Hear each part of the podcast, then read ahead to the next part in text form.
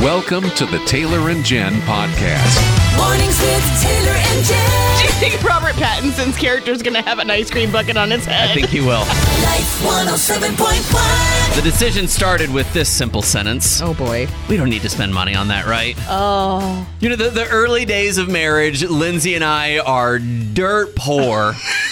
and we're just trying things that we can eliminate from our budget to make ends meet. And one of those things was Taylor getting a haircut at a professional place. You have a very smart, talented, intelligent wife. She should be able to cut your hair. I'm not a high maintenance hair guy. Like, I, I just want it to. At the time, I wasn't a very high maintenance hair guy. I was just giving him the raised eyebrow She was because giving me he's a totally high maintenance hair guy now. Not not at that time though. It was I mean basically like does it look remotely neat and can I walk into a professional establishment and not be laughed out of the building? Okay. So Lindsay's like, "Great, I will cut your hair for you." And we set up, you know, it- it's the classic scene. We're in the kitchen where there's the tile, and I've got the cape on, and she gets the hair cutting thing, and all of a sudden, Oh, you had a hair cutting thing? yeah, like the the haircut. The, we, we had the the buzzer, we had the the hair scissors, we had the Wow. Oh. comb, like we had the whole kit. All the stuff. We borrowed it from my mother. and Lindsay gets started on my hair in the kitchen, sitting in a chair with the cape around me. Were you terrified? Just tell me. You can tell really me. wasn't. Oh, You weren't? I was like, sure, because my, my mom gave me haircuts all the time growing up. And so I was like, this is just how you Oh, do. you. Then I started feeling warm moisture Oh, no. on my ears. I was like, what? This this is not water. No, what's going on? and some co- some of the warm moisture drips and there there's blood dripping onto my hands from my ears and i go uh lindsay and she goes she goes don't worry it's not yours she was cutting her own fingers trying to cut my hair Oh. so we very quickly found room in the budget for me to go to a stylist You've heard this story. You've lived this story. Our friend Dr. Heidi got a little bit overconfident in her skills, tried to give her son a haircut, ended up with a late night run to his stylist. It seems like so many of these haircuts happen when they say, you know, let's just skip the stylist. Let's save some money. we were really not in a very good financial way. And my husband was in desperate need of a haircut. So I was like, you know, I'll just grab the scissors, grab the comb, we'll give you a haircut. So I started snipping away and I looked at my work and I was like, oh, yeah, we need to do something different. I grabbed the clippers and I started clipping away and our clippers died. Oh, no! My husband had a job interview the next day. Oh, no. We were too poor for a new set of clippers. We were too poor for a new haircut. So we grabbed the barbasol and the stick razors. Oh. And about three hours later, and a lot of frustration, my husband was completely bald. Oh, my goodness. Oh, my goodness. Oh, my goodness. Did he get the job? he did not. And he, to this day, tells me that it's because he had a bad haircut and he was bald. Are you better now? yes. He gets the haircut by the professionals now. Three hours That is an Three hours? ordeal. and a can of Barbasol. Why would we say that having your head shaved is a bad haircut? I feel like Professor Xavier looks great I have bald. a feeling it, it wasn't a Elmer professor. Fudd Xavier- looks pretty good bald. I'm a little disturbed that you just said that. Can you imagine Elmer Fudd with hair? Give him like a millennial undercut? That would not look good. Why did my brain just have to go there? Be very quiet. We're Stop it. hunting avocado toast.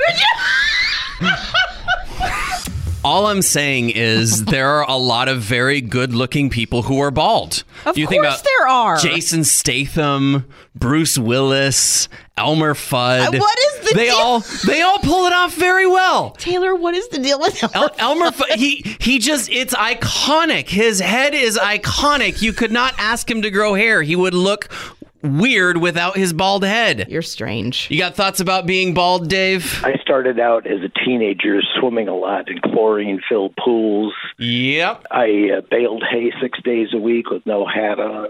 And then I went in the army and wore a steel pot. So uh, I guess that'll do a lot of damage to your hair. What you're saying is you don't have a full head of hair right now. Oh. Uh, that would be correct. Okay.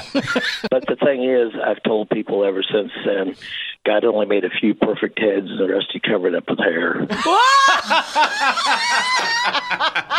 Yes, but what do you think about Elmer Fudd? Don't you think it's a little strange that Taylor would fixate on Elmer Fudd? Um, maybe there's a personality resemblance. Mm.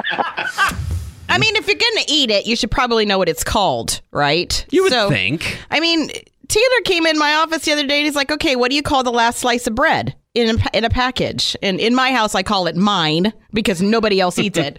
And you said that there was a war on one of the social media platforms because some dude said that he was going to eat the He called it the heel. the heel. He was going to make a sandwich out of the heel because he thought he was a loving and sacrificial husband. People didn't even like bite on the searching for compliments. They just straight up went, that is not what you call that thing. they had other names for that last slice of bread in the loaf of bread. I don't understand it. There's I, an I thought, other word other than heel. I thought heel was just what you called it. Me too. Apparently, it's not. Uh, my world is a little shaken right now. So, what do you call that last slice of bread? We've already heard from two people, and they don't call it the heel. Neither one called it the heel. It doesn't have a very glorious job, the last slice of bread, but yet it's there, trusty, in every single solitary loaf.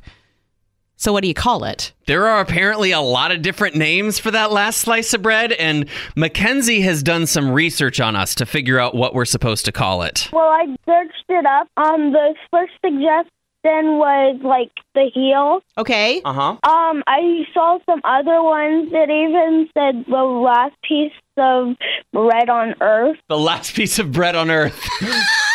Yeah, So, Mackenzie, huh? let me ask you a question, honey. Do you like to eat the last piece of bread? Yes. You do? do. It doesn't bother you that it has a lot of crust on it? No, I more trust the better. That's Mackenzie, awesome. you're going to grow up to be a strong and powerful woman.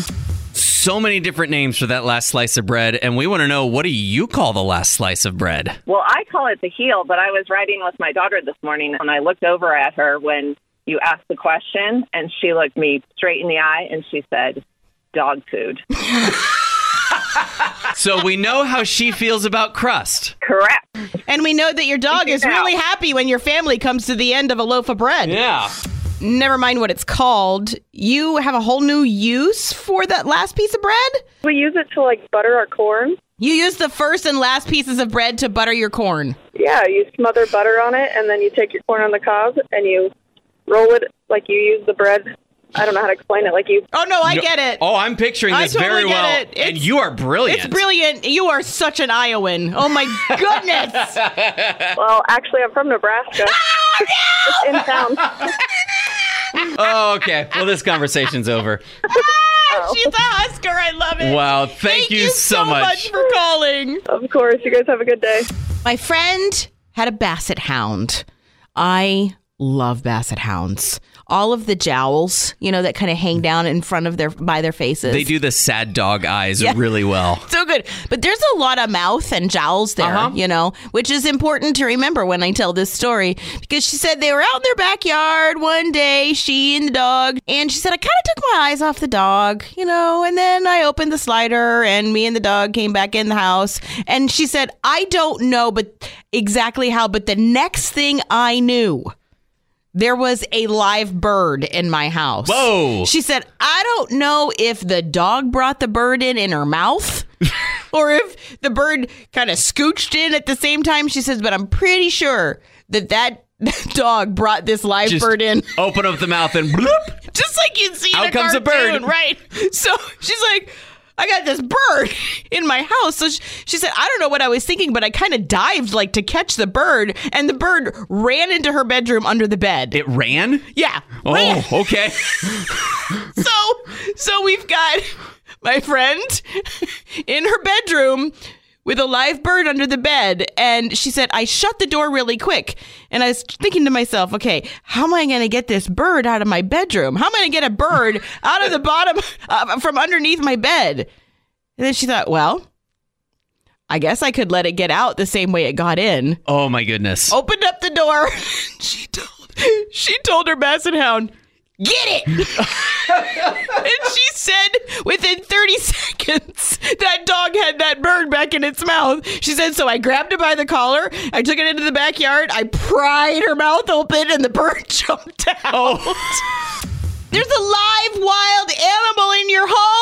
And it's terrifying. what are you going to do about it? We come home one night after being out shopping, and, and the boys went to bed, and they come roaring out of their bedroom and says, "Dad, Dad, there's something hanging from our closet door." I go, Oh, "What's no. in There and there was this little brown bat hanging in there. Oh. So I ended up grabbing a towel and throwing around it, and and took it outside. You just took a towel and threw it right over the bat. Yeah, yeah, and wrapped them up. And boy, those things make a lot of noise. Oh, they do. I bet they do. So he didn't fly away or anything. You got the towel over him on the first shot. Yeah, on the first shot, I was Wow. kind of surprised at that. He must have been sleeping or something. I don't know. Well, your boys certainly weren't. yeah, no, uh-uh. Yeah, Dad, Dad, Dad.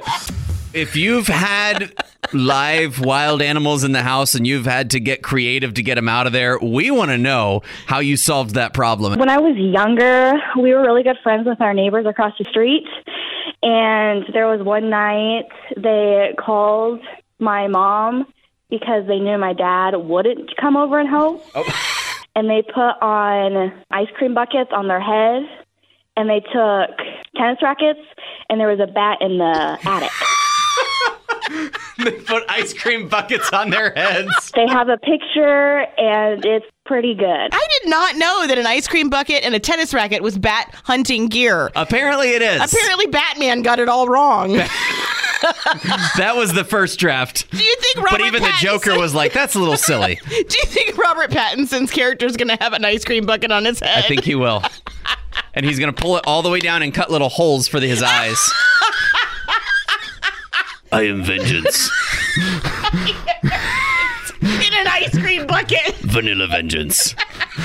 Hey, this is Taylor and Jen. Who's this? Hi, this is Tony and Anita. Hi, Awesome. Tony and Anita. What's up? Hi. Hi. We're heading to school and to work today. We got a lot of stories, but we're going to tell you about the possum story. The possum story. I wasn't I don't I wasn't alive at this time, but my mom just told me about it. But our dog Brittany, who is a beagle, um, she brought in a baby possum, and my aunt was like, "Oh, what do you have there?" And then my mom, uh, did you wake up to all the screams? Uh, no, she, I was in the living room, and she started screaming when she realized she was getting ready to touch the baby possum. And so the dog went, started running around in my house with the baby possum in its mouth. and my sister went and pulled the couch out and was like moving my couch around to keep the dog and the possum away from her. anyway, long story short, we ended up. I ended up getting a broom and a dustpan. Swept the little baby possum on the dustpan and took it back out. You know, back outside. But he eventually got his mom and went on his way. So, So literally, the baby possum lived. yeah, There's a happy ending to the story. Boy, that would have been an exciting day. I was I was there because like it would have been cool. Cause to me, possums are kind of cool. They are kind of cool. So you, you would you would have been calm and cool in this situation. Yeah, because I've always wanted a pet possum. Yeah. You missed your chance. You could have had one. it was easy to get rid of because it was plain dead. But we were good. Okay. I was really a fan of the little guy that was sitting in front of me in church. So I slip in, the music has just started. I kind of get myself settled and I look down and he two maybe, maybe two, maybe a Okay. little bit over 2 years old, cutest little thing you've ever seen in your life. And he has a miniature set of drumsticks Oh, great. and he is drumming the worship music on the chair. yeah. And I am like, well, and and you're a drummer, and my son is a drummer, Yeah. and I have three uncles that are drummers. And so drummers are close to my heart. So I'm watching this little two year old drum out the worship music on the chairs, and I'm already in love with him. All right. So later on in the service, he's got grandma with him too. He climbs up into grandma's lap, and he was being so good. But he and grandma are face to face. He's like playing with her necklace and they're whispering to each other. And then all of a sudden, of course, it's when the pastor stops talking. Oh, yeah. And it's quiet in the church. There's a point that's landing. he says, Are you a stinky pig? And I see, you know, like mom and dad and grandma all go to shush him, you know? But then I see all three parents' shoulders shaking so hard yeah. because they were laughing. I was so in love with that child by the end of church. He asks the real questions. Giggling is awesome, and I'm pretty sure it burns calories. Giggling in church is the best. We want your church giggle stories. So I work at Valley Church, and I often get to hear a lot of these stories. And one that really hits my mind is we had a new series kicked off called Whatever It Takes this January. Mm-hmm. And there was a row of about 20 people sitting in their chairs, and they almost did like a slow wave at a baseball game. And then all of a sudden, this little girl pops up at the end of the row, and she had army crawled under all these chairs, all 20 chairs, to the end of the row, and had a huge, proud smile. And she did whatever it took to get to the end. And her parents had no idea they were on the complete other side. And so they grabbed the child and passed it all the way down the row again, and they're all just giggling. And it just reminded me of the joy of Jesus and that it takes an army to raise someone who can army crawl. So that is my story. Here's the thing I truly believe God is the one that gave us a sense of humor, and He understands that sometimes funny things happen in church, and you just got to giggle. So if you've got a church giggle story, we would love to hear it. when you have children around you, you know that like it's just distracting. I love having them, but it is so distracting for me because I find myself playing. So one ear is listening and one ear is playing. for a couple of years when my kids were younger, I helped with Bible school and I was a teacher in like the community areas. And kids would see me and it was hilarious because they would stand up on the bench seat and wave. and they were like, "Hi!" And, and somebody might even yell. And my husband finally said, "I mean, I would just try to smile, you know, like a, a silly smile, or you know, just to try to be inconspicuous." Finally, he was like, "You need to just start waving and get it over with." well, I don't get that as much anymore, but it was super sweet when I would show up. I mean, yeah, it could even be a funeral, and somebody would be yelling, "Hi!" You can't not return a child's wave when they stand up, like at a restaurant, and they turn around, and they wave, at you. And in church, when you stand up to sing and the kiddo in front of you looks over his mom's shoulder and he starts smiling at Oh, you, what are you yeah. going to do? Not smile? Now, when I get up and I stand on my chair and I start waving at people, I get asked to leave. So at some point, that becomes something you're not allowed to do at church. Well, let's all explore where that point is. It goes from charming to please leave. And I don't know when that line happened. Why don't you keep trying? Eventually, I'll get back on the other side of it. You know, I love giggling. Giggling is fun anywhere. Oh, yeah. But giggling in church? It's a little extra special. You got a story about that? I was a children's pastor for 30 years, so I have a lot of them. Oh, I bet you do. One in particular was um, we had the kids in with the adults one Sunday morning during our song service, and I was on the worship team. And we had a child there who was hearing impaired, and a lot of the kids were goofing off, but I looked at him and I signed, Stop now and stand up. And when I did, about 10 children all stood up at the same time. they could read it? Yes, because whenever he was in children's church with us, sometimes I would be signing while I was teaching the lesson, and so they just caught on. And whenever I signed, stop now, stand up, all of them stood up. It is a constant in your life. It's always there for you. It's your laundry. Your laundry leftovers. And our laundry takes a bit of a route, doesn't it? My laundry stalls in the dryer. So we want to know where do your laundry leftovers stall? Usually in the laundry basket after they've been washed and dried. Ah, and does the laundry basket go up to your bedroom? Does it stay in the laundry room? They they usually end up like congregated like in the living room. Congregating in the living room.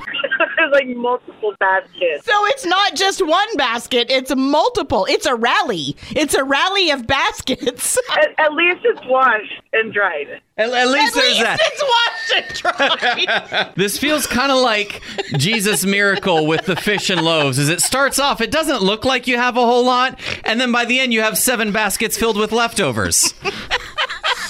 You know when you watch those TV shows and something bad happens into a hu- in a house and a bunch of crime scene investigators go in there and they're looking for clues. Every single time I would watch those shows I'd be like that's not true. It, it can't be true. Nobody's house is that clean. Yeah, nobody has laundry just lying around because we all have laundry leftovers. It almost all gets done, and then there's that little bit, and the laundry leftovers have places where they stall. They stall. They just stop on their laundry journey. so we want to know where do your laundry leftovers stall? in the living room and basket. Uh-huh. But our dirty laundry is also in the living room, and then our sweet spot's also in the living room. Which a sweet spot is where you put everything that you've worn once, but you want to wear again. How do you tell the difference between the dirty laundry, the clean laundry, and the sweet spot laundry? Well, the sweet spot laundry is kind of a mixture of everything, um, and I just go through it like once a week, and I was like, I haven't worn this. I wore it once, but I'm not going to wear it again, so I'll throw it in the laundry. and then the clean laundry is in laundry baskets by the couch, and then the dirty laundry is in the laundry basket next to the piano. How many people live in your house? Four. Have you ever accidentally gotten dressed in dirty laundry? No, You've really got this system down. I would be confused. my husband is. Where are your leftovers? And you're like, Jen, they're in the fridge. No, no, no, no, no. I'm not talking about those leftovers. I'm talking about laundry leftovers. Well, they're not really leftovers. It's most of the laundry Oh, and in the laundry basket. Okay.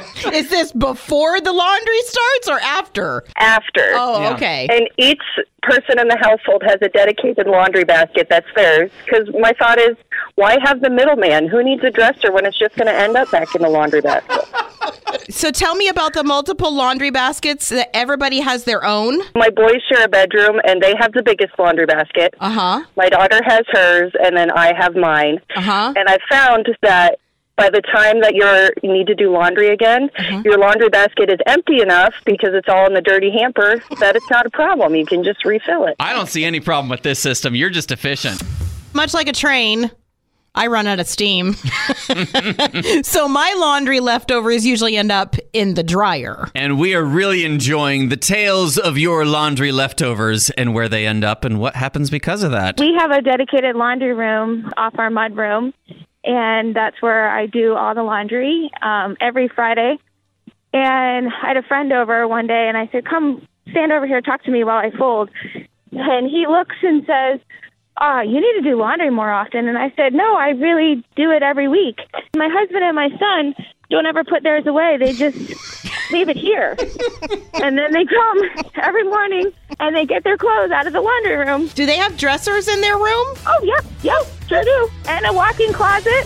What's in there? A lot of other clothes that never get worn. The Taylor and Jen podcast is a product of Northwestern Media, a ministry of the University of Northwestern St. Paul. You can hear more from Taylor and Jen weekday mornings oh online at life1071.com or on the Life 107.1 app.